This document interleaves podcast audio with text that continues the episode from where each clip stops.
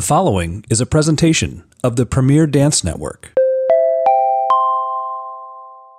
Hi everyone, Kimberly Falker here, the founder and CEO of the Premier Dance Network, the only podcast network dedicated solely to the world of dance. And welcome to Pas de Chat with your host, Barry Kerollis.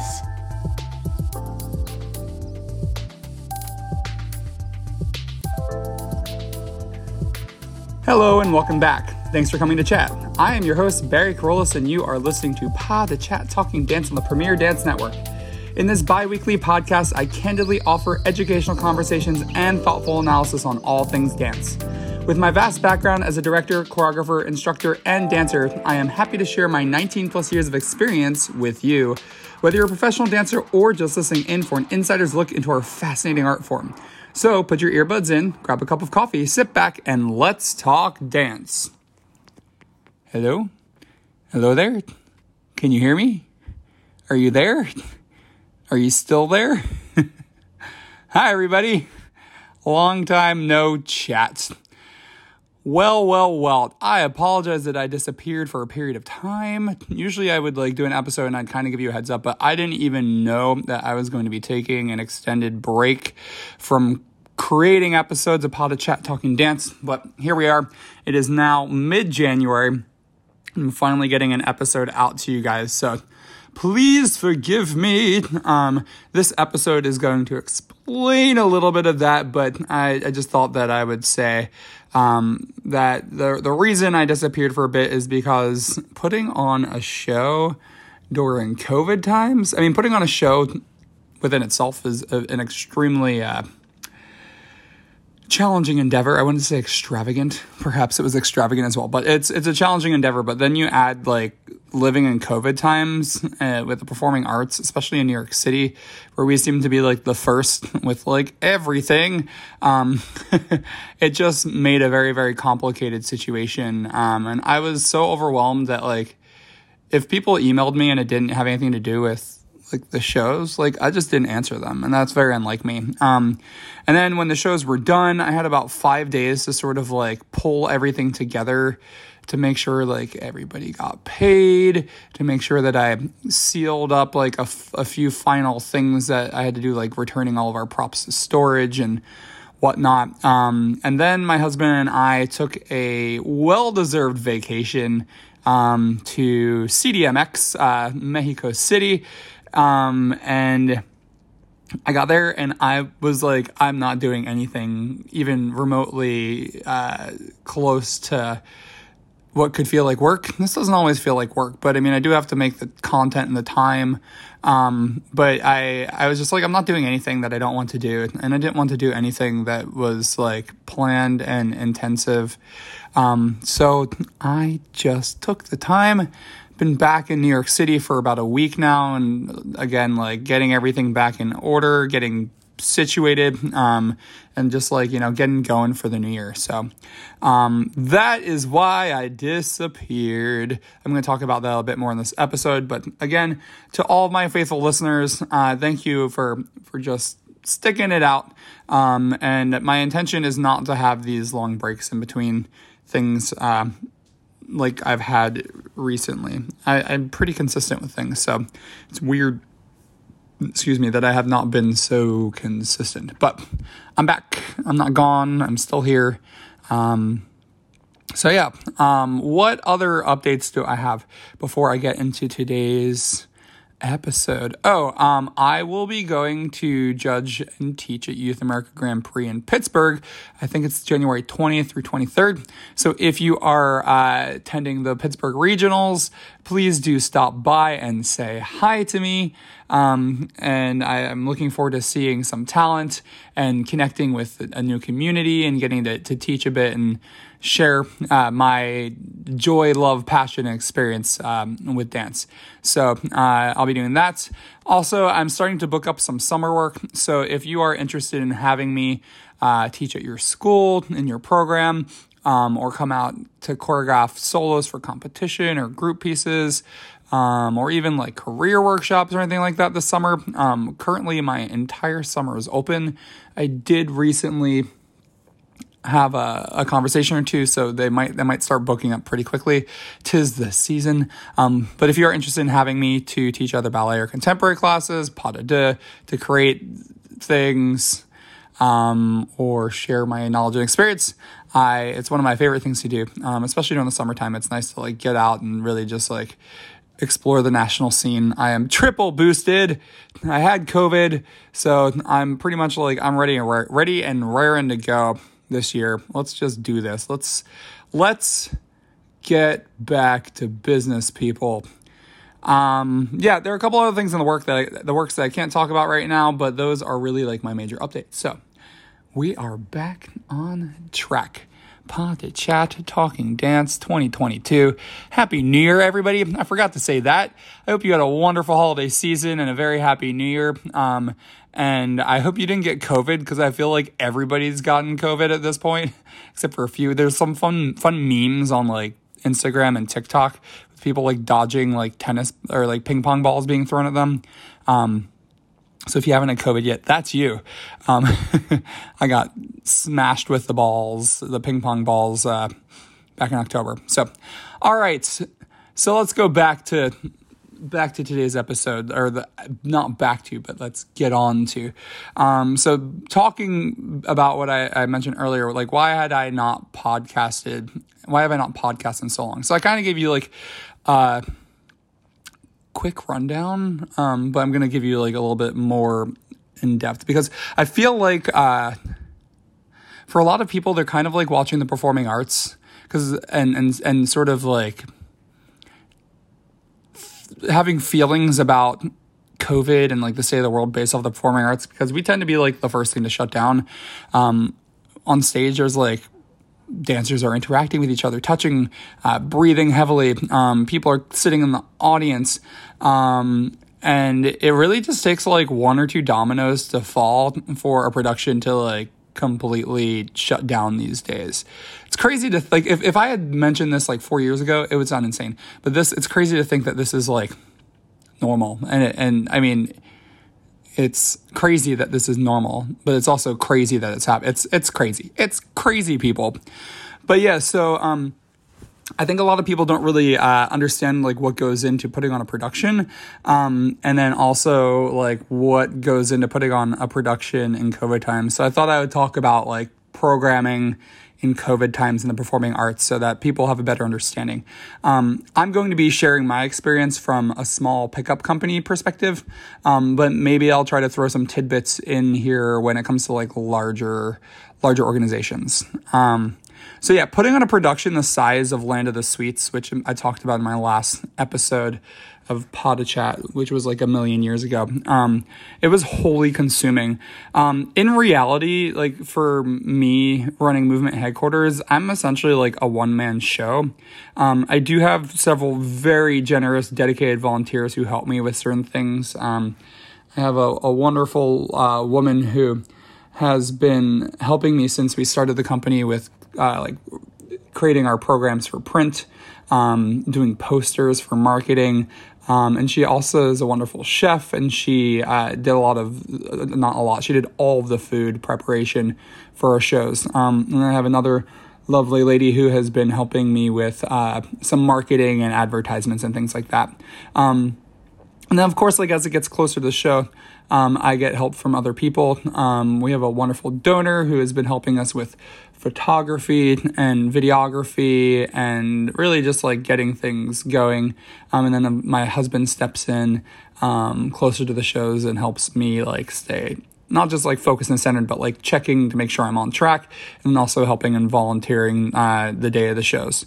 Um, but I mean, other than that, it's it's wholly consuming and overwhelming. Not only did I choreograph Land of the Sweets, um, I procured like lighting design, costume design, composition of the of the new score, um, video projections. I purchased all of the props and scenery. Um, I pretty much developed like the the transitions uh, between the choreography sections, um, and then beyond that, like all of the verbiage for our advertisements and programs. Um, actually, no, I didn't do as much for the programs this time around, but in the past, I've done that. Um, scheduling like finding like getting the dancers schedules together and my schedule together and then finding studio space that's affordable um, and then playing with that uh, there are i mean i'm probably leaving several things out but like I do all of this while also maintaining a teaching schedule um, once or twice a week in Connecticut and once a week in New York. Um, I also sometimes teach my own classes. I was doing some private lessons with students who are doing YAGP choreography.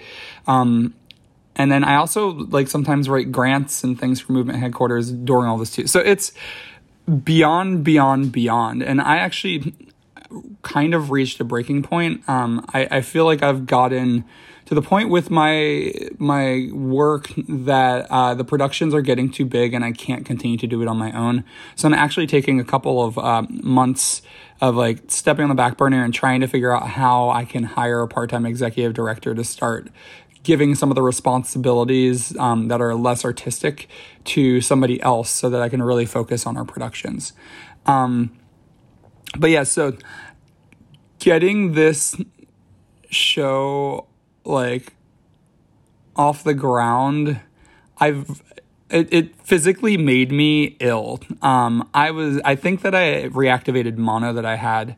Um, and so while all of this was going on, I was like dragging myself from rehearsal to teach to the train back to rehearsal and then I come home like 10 o'clock at night exhausted and then I would work for another three or four hours purchasing things, um, scheduling and everything else that I already said. So, um, after this was over, I needed a break uh, because it was just like it was too much. And then add COVID on top of it. Um, and it's unlike anything else that a director could experience. Um, I mean, for me personally, aside from our first production with Movement Headquarters, I have not had the luxury of programming without COVID in mind. Um, we had our launch in February 2020, um, and there were like whispers of COVID, um, but it, it technically hadn't hit the city yet, even though I know several people who had COVID before the lockdown in March of 2020. Um, I, I, know several people who had definitely had COVID in like January and February here in New York City of 2020. Um, but yeah, so I personally, I don't, I haven't really had the experience aside from that one time of what it's like to put on a show um, without having to worry about COVID. Now, granted, I have been involved in other organizations um, as a dancer, uh, as a choreographer, as a rehearsal director, um, as like a union delegate and things like that to see like what it's like to program without having this pandemic. Um, but for me personally, I've never, not never, but for the most part, not really had the experience of just getting to put on a show and not having like the stress and the added, uh, the added work and restrictions and stress of uh, a viral pandemic. Um, so when when you like start thinking about what you're going to do to to put on a program and this could be i mean i'm not just talking about like a small professional company or a major professional company. This like goes down even to like schools. So if you're a parent of a student in a recreational local school um, or you're a student a pre-professional student in a school um, you might not understand exactly like what it takes to put on a production during COVID. So, okay, let's just discuss that at, at, the beginning. So, um, when you want to put on a program, there are several things that you have to do first. Like, you have to make sure that you have uh, production in mind, whether that means you're going to choreograph it or not, um, or if you're bringing an old repertoire. Um, you have to think, okay, where are we going to put on this production? Um, or how are we going to sell tickets? Um, like what are the needs of the production? Do we have to get props and scenery? Do you have to like get the rights for music? Um, then of course there's all the other things that go into production, whether it's like a lighting designer, um, crew to like move things around on stage. So those are like the traditional things that you typically have to worry about. Um, when it comes to production ticket sales, marketing. Um, in a school, it might be not really need that much marketing because you're kind of marketing to the students, but um, in a professional production, you're going to have to think about like marketing to audiences. Um, so that's like the general stuff that you typically have to take into account. Um, but with COVID, there's like so much more. Um, I, I had this great conversation with Celia Fushille um, from Smuin Ballet in San Francisco. Um, back in 2020, I wrote an article for Dance Magazine about whether uh, artists and dance companies should offer content, whether it was like teaching content or performance content online for free or for a fee. Um, and a part of the conversation was like, how do you even get a production on stage during COVID times? And she said, I mean, I've, I've held on to this since, since she said this to me, but she said you have to have plan A through Z and you have to be ready to enact any of those plans at all times. Um, so when it comes to like putting on a production now, it's not like you just like put on the production you know that it's going to run um, obviously there are going to be bumps in the road in any type of production it's like a wedding like I would often, I, I, I, will often compare like a wedding to a dance performance because there's so many aspects that go into it. And a wedding is essentially a performance. Um, and if you expect it to go perfectly, you're going to be miserable at your wedding. Um, but if you like set it up, you have everything in place. For the most part, it's going to go as planned. But you have to be willing to roll with several punches. Maybe like the flowers don't show up, and you have to go out and purchase flowers at the store, and they weren't the flowers you wanted. Um, they weren't exactly the color you wanted, but like you still had a beautiful like beautiful scenery for for your wedding, or maybe um, the music stops playing while you're going down the aisle, or the wrong music plays, and instead of crying, you like dance to the music until they like switch it, and you just like roll with the punches. Um, that's very much what it's like to be to, to put on a dance performance. Um, except instead of like having inviting your guests and paying for them, um, your guests are paying to see the production. So there's a lot more stress in that way because um, there's more expectations when somebody invests in coming to see a performance. Um, so yeah, plans A through Z, um, they they could look very very different. Um, usually, like Plan A is going to be like the world before COVID. Everything is perfect. Plan B could be like, um, okay, what if I there is news of a surge. Are we going to put the dancers in masks while they perform? Or um, what if one dancer gets sick? Okay, we'll have understudies. Plan C could be um, well, what if we need to reduce the number of tickets we're selling and um, we need to spread the audience out even more. Plan D is this and that. You get to like plan G and it goes like, hey, we do it online um, and we sell tickets and get to plan like Z and it's like the world is shut down again. We can't do anything and we lost all of the money that we put into the production. Um, so yeah, uh, that's obviously not a good plan, um, the last one, but it, it has happened. It could happen. It has happened. Um, and I think that the Nutcracker season for dance companies in the United States were actually very representative of that because most of the companies in the country started their holiday productions, but especially in New York City as the Omicron wave came, um, which was also the week of our shows for movement headquarters. Companies started to have to shut down to the point where the Rockettes just closed their season, New York City Ballet just closed their season. Somehow the Metropolitan Opera continued. I don't know how they did that, but um, uh, yeah, that and they ended up um, unfortunately going from whatever like plan starting with plan A and as it got worse going to plan B, D, F and then they got to the the end where it was just like we these are no longer safe or sustainable, so we have to close them. Um, so yeah, what do you have to be prepared for right now? Um, you have to be prepared to be left financially destitute. Like, let's just be honest here. I'm not going to sit here and sugarcoat it.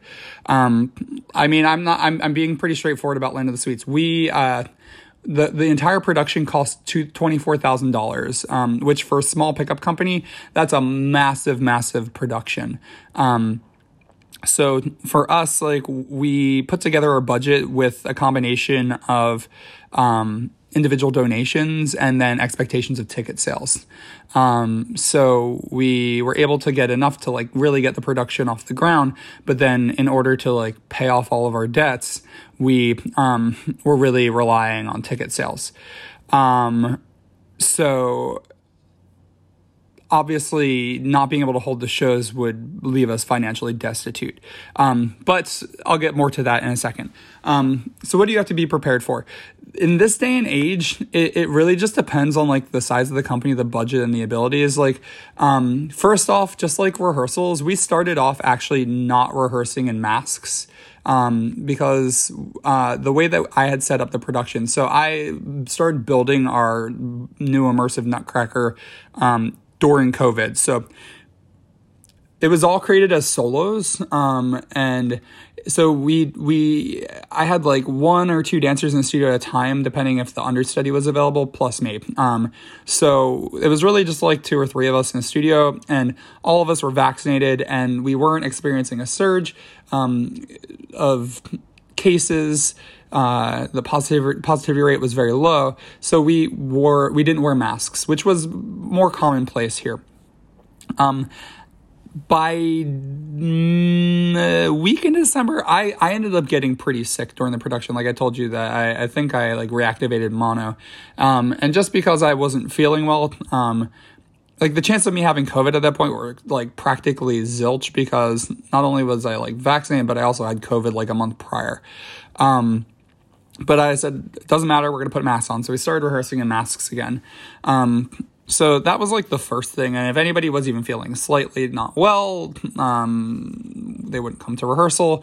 And it's funny because like pre- previously it would be like annoying, frustrating, and almost like looked down on to not show up to rehearsal if you were like feeling slightly unwell. But now it's like kind of an expectation.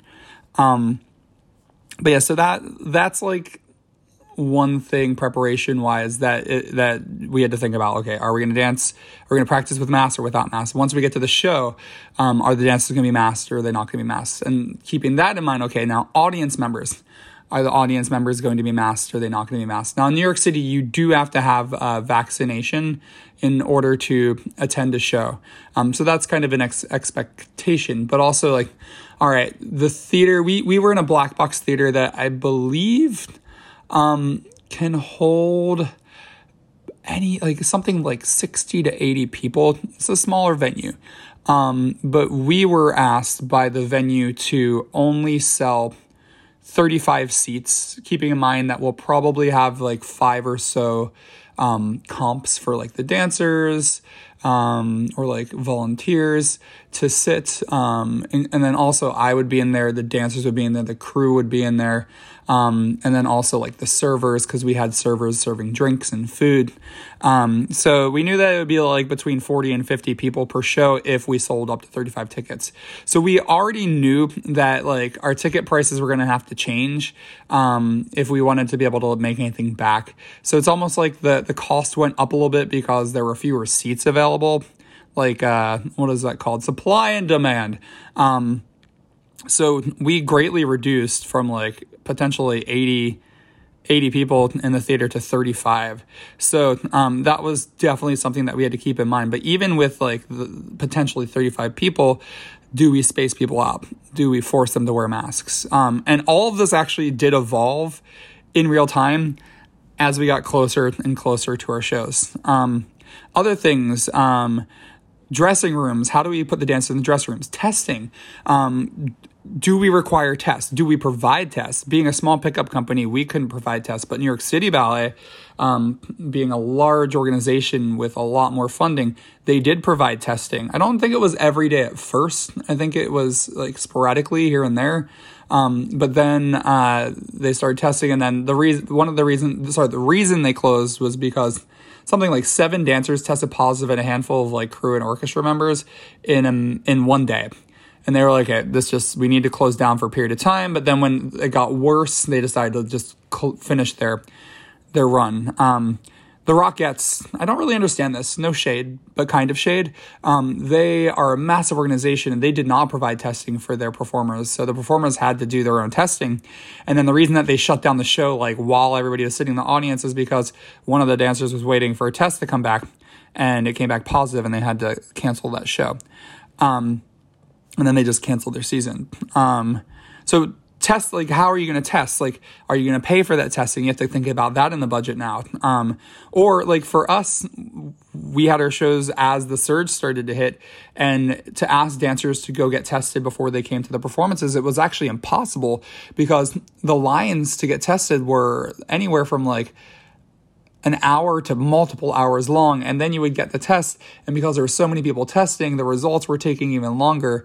Um, some of the PCR tests were taking days to come back. So it's like if you got tested the day of the show, you wouldn't even get your results until well beyond that. So, um, that was something else to be prepared for. But even in the preparations for like how are we going to keep our dancers and audience safe, like the everything changed and all of a sudden it wasn't as easy. Because here in New York, you can get a free test anywhere.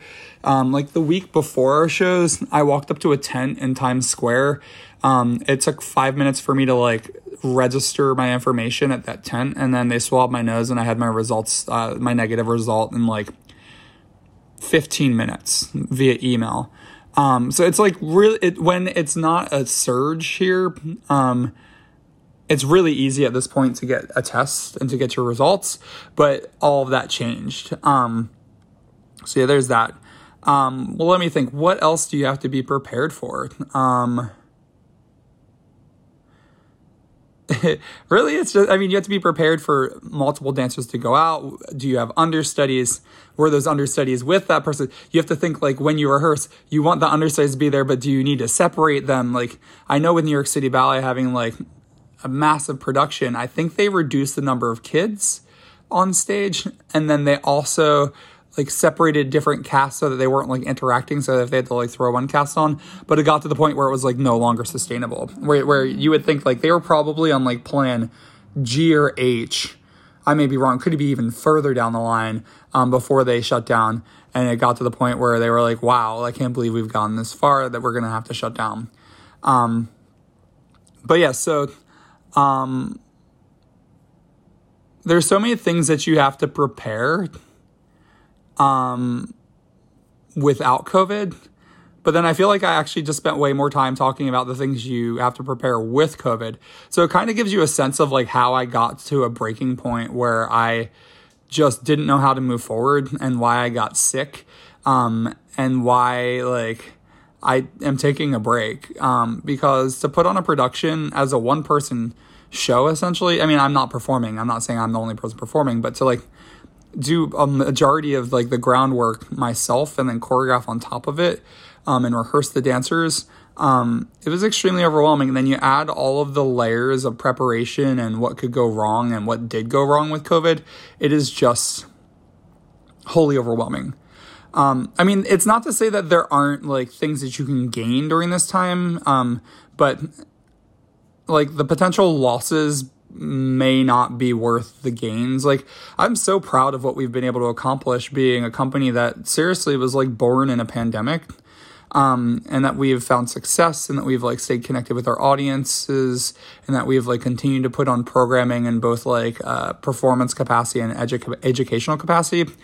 Um, but the risk of failure, if we didn't hold our shows, and I got pretty close to thinking that we um, wouldn't hold our shows, um, I would be like very, very in debt because movement headquarters right now is still very closely tied to my personal account. We're looking to go into and transition into a 501c3 not for profit this year. Um, but right now, I have an S corps, uh, which is uh, similar to an LLC, and everything is run through that. But it's connected to my personal taxes.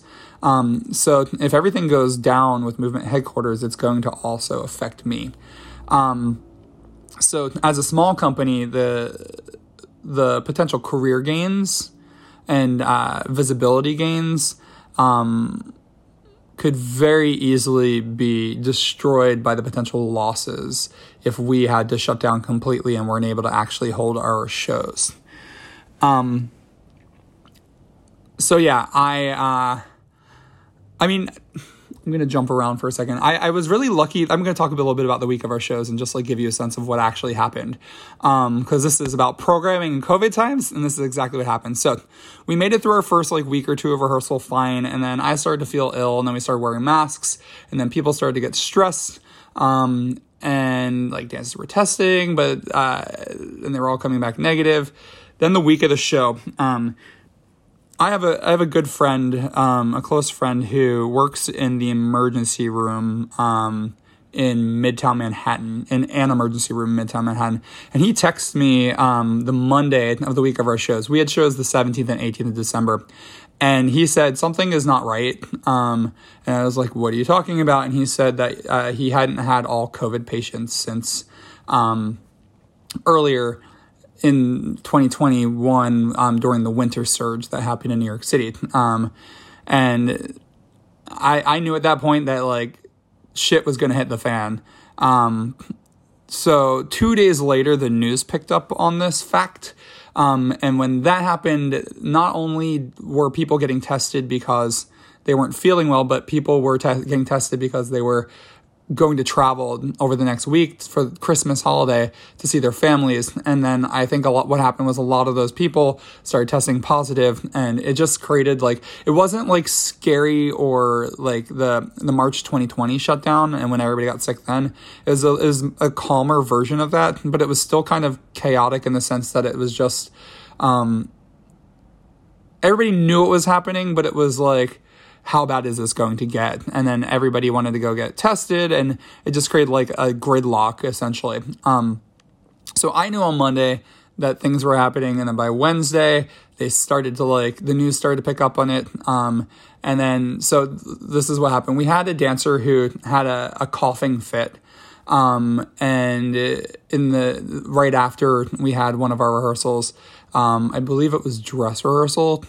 Um, and so there was fears about COVID for that. He ended up being okay. Um, then uh, we had a volunteer meeting on the on dress rehearsal as well. And one and we had very few volunteers. We didn't need a lot of volunteers but we had a volunteer that was supposed to help us at the front of the house. They came to the volunteer meeting at 7 p.m and then at, very happy excited to be there um, and then went home and i don't know what happened. Um, they emailed me and they said i'm not i'm sorry. I, i'm not going to be able to volunteer because I, I don't feel safe. So then within 10 minutes i got a, a message from a ticket buyer that they wouldn't be at the show the next day because they were diagnosed with covid and then 10 minutes later i got a message um, from a, a, student of mine who had purchased tickets um, and her one of her kids tested positive for COVID, so she wasn't going to be able to come. And that was like I knew I knew things were going down at that point and I started to like wonder like is it my responsibility not to hold these shows even though I could potentially go into like tens of thousand dollars of debt. Um are my dancers going to be safe? Are the audience members going to be safe? Um, are we at a point in COVID where everybody understands what the risks are and is it now their responsibility? Is it my responsibility? Is it the public's responsibility? There were just so many things going through my head at that point. Um, so instead of like panicking and like making any split seconds decision, split second decisions, I decided that it was time for me to just like take it a minute at a time. And everything that that happened from that point, um, we were going to instead of try to project, we were going to react. Um, and that's not like really a way that you want to like run a production. Like you want to project what's going to happen and try to ha- uh, prevent any like bad outcome. Um, and then if something happens, then you react. Um, but the idea is like try to have to prevent the moments where you have to like react in a moment. Um, but in COVID times, like you essentially have to just be prepared to react in a moment, and that's like with the the Rockettes, where they reacted in the moment and they just canceled the show and then they canceled their season. It was like boom, boom, boom, done. All the dominoes fell, and that was I think the Wednesday. That was the day that like the news started to like really pick things up. Um, so that was Thursday evening. One of the dancers had a coughing fit ended up not having COVID. Um, so the next day we, so we ended up having, we had five shows Um, and typically, the way that ticket sales worked pre COVID was people would buy tickets like a few weeks in advance, and then the ticket sales would pick up even more as you got to the show. In the show week, it would be like that's where you'd sell the majority of your tickets.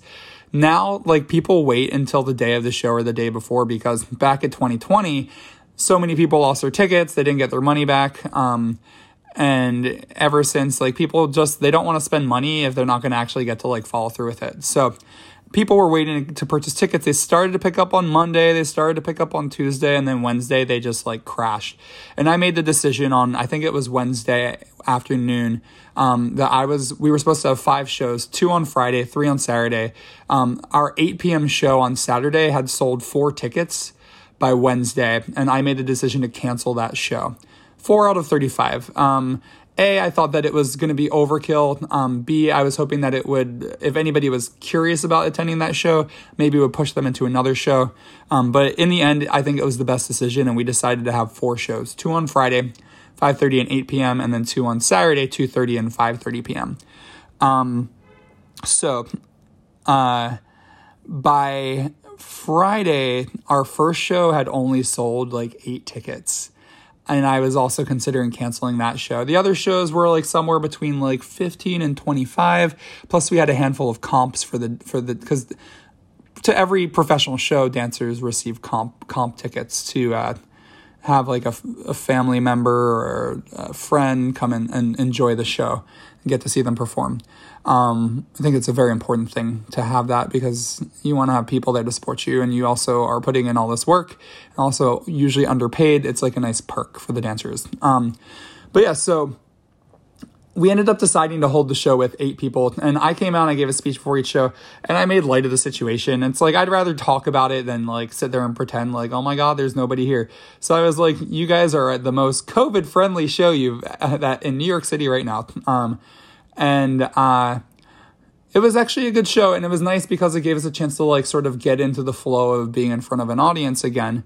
Um, and then uh, our other shows they were they were better attended but i had at least 15 or 20 ticket buyers send me messages and say i have covid. I've been exposed. I'm taking care of somebody with covid. I'm too scared of covid. I'm visiting my family next week. I don't want to be in an audience so we had we had a handful of cancellations. Um, so in the end, I was really glad that we only had 35 seats because um, if we had like 80 seats, it would have been like the most empty theater you've ever been in. But we actually, it felt like each show was well attended. Um, so we like like I said, we held our shows Friday and I was like, I don't know if I'm gonna wake up on Saturday and I'm gonna get messages from somebody, if I'm gonna hear from like the state that we have to shut down shows. Um, like our lighting designer, um, Caitlin Bramer, she's from the LA Opera. She flew out. She's one of my close friends. Um, she did the lighting. She handled the projections um, that we had in the background. She handled the music. Um, she was like a one woman show, and she did so much for us. She called the show. If she went down with COVID, like there was no way we could hold the show. Um, so, or if like more than one dancer ended up with COVID, like we couldn't hold the show, or if our chef like ended up with like there were so many things that if like one person went down, um, then we wouldn't have been able to hold the show. So I woke up on Saturday morning and I did not want to look at my phone, but I was like, I need to know now. So I looked at my phone and nothing had happened. So I was like, okay, I think we're gonna get to this. And by the time that we got there for the and and we're like almost into the first show, I knew we were gonna have our shows. Um, so they went very, very well, and everybody was really happy to have the shows. I had several conversations with people, and really the overwhelming feeling. Um, I, I know you think I'm going to say something about like how amazing the show was, um, and I hope that everybody felt that way. I got a lot of positive feedback, but the overwhelming feeling was that at this point in the pandemic, people are responsible for their own actions, and if you feel that there is a risk, you shouldn't you shouldn't take on that risk. But um, if we want to be able to move forward as society, if we want the arts to survive this, um, we have to continue pressing forward as long as people are healthy and that we're doing the best that we can do to remain safe. Um, that was the general response that I got from people when I when I would tell them I feel guilty for holding these shows. Um, so, uh, it was pretty amazing that we were actually able to follow through with these shows and i'm really grateful that i did choose to follow through with them but i am at a point right now where i need to take a little bit of a step back. I need to like reassess and figure out a how to like share responsibilities and bring on additional employees um, into the organization but also just to like sit back and assess like gains versus losses during this period of covid because um, as a small company a big hit could destroy us where like for New York City Ballet, like I know I know when I was like a union delegate at Pacific Northwest Ballet, um, Nutcracker the the thought of losing Nutcracker was the most devastating thing, and we all thought it would destroy the ballet company. But um, like obviously companies have weathered the storm, and with like New York City Ballet, for instance, um, they held a majority of their shows, but they probably lost like a week and a half of income for Nutcracker, which was significant. Plus, people probably weren't buying tickets in the same way that they were before.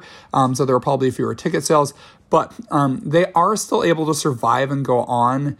Um, having lost ticket sales, but for a small company like like Movement Headquarters, um, a big blow could really be the end of our organization just as we're getting started. Um, so yeah, I I'm taking a step back just to see like how things evolve and to see like if this uh, pandemic is going to become endemic where we finally just start to live with it and we don't have all these freakouts um, when like a group of people get sick. Um, I mean, in the end, I like I said, I'm really glad that we put on the shows. I'm really proud of what we did. It was the biggest production I've ever done in my life, um, and it there were so many aspects of it that came together. I'm so proud of it. But um, we did we did end up a few days after our show have a dancer test positive, um, and uh,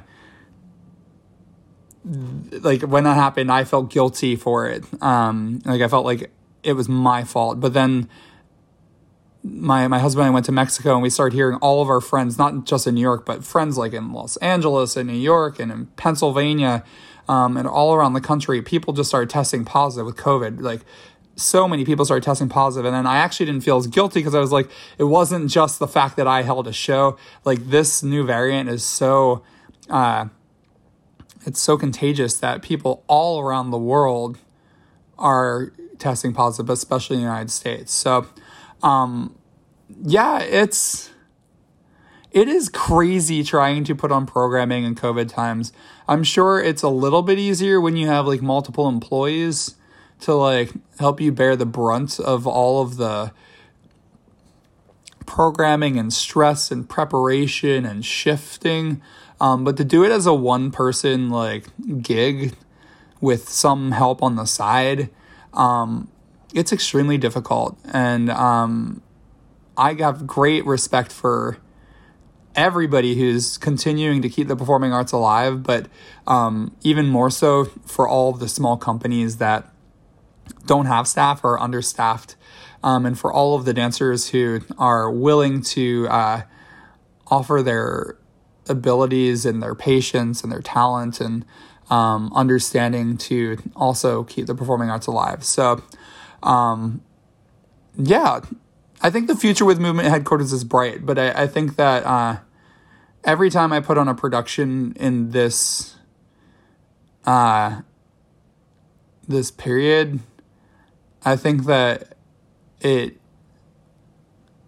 overwhelms me in ways that I've never been overwhelmed before. Um, and I mean, and if you've been following my journey over the past five years as I've podcasted, like I traveled a ton for work and that was hard. Um, I commuted for two years from Philadelphia to New York, and that was extremely hard. Um, I've had highs and I've had lows, and I've burnt out multiple times. Um, and I really have an amazing capacity for work. And I really reached an end point um, in in this time. Like my husband was, he sat me down ten days before the show, and he was like, hey, "What do we need to accomplish, or what do you need to accomplish that you haven't yet accomplished?" And there were several things where I just sat there and I was like, I don't know how to resolve this issue. Um, and a lot of it was due to COVID. Um, and of course, like I was able to move forward and figure it out.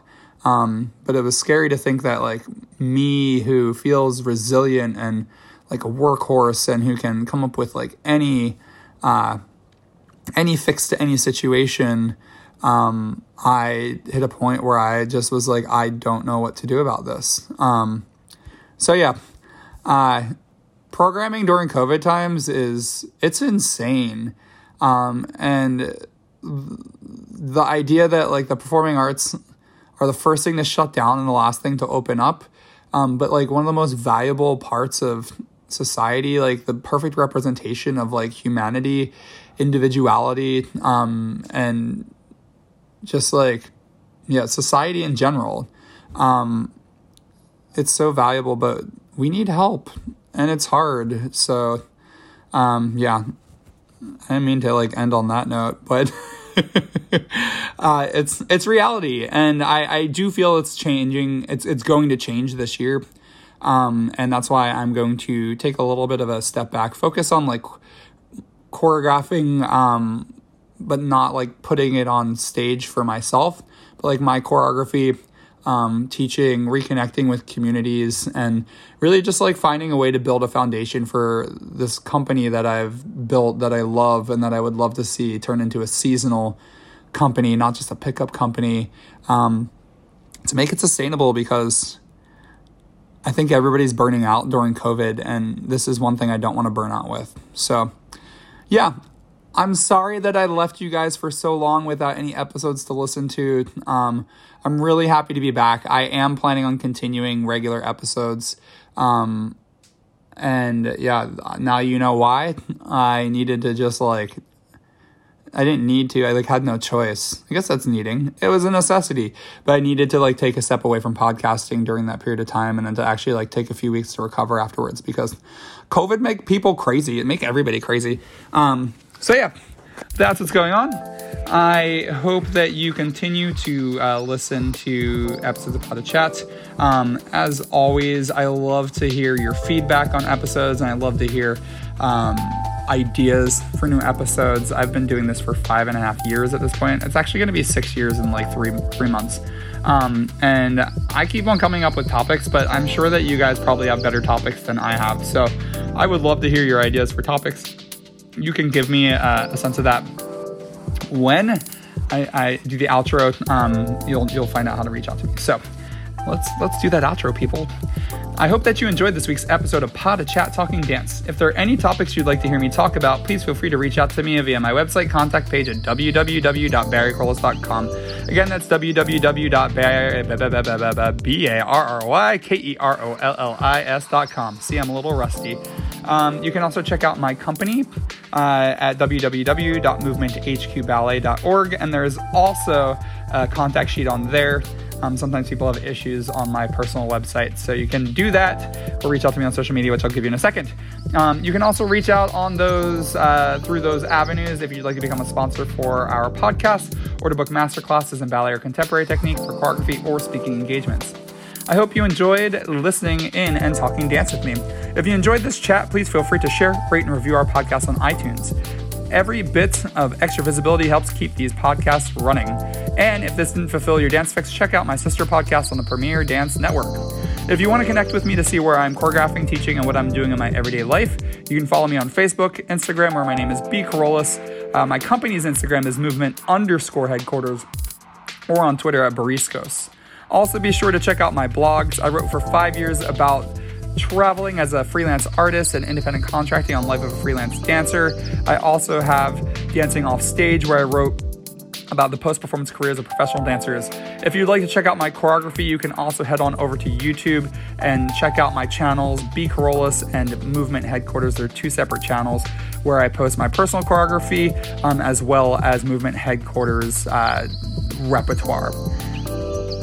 Thanks for listening in to Pas de Chat. I hope you return two weeks from this Saturday to talk dance with me. And remember to go out and support your local dance scene.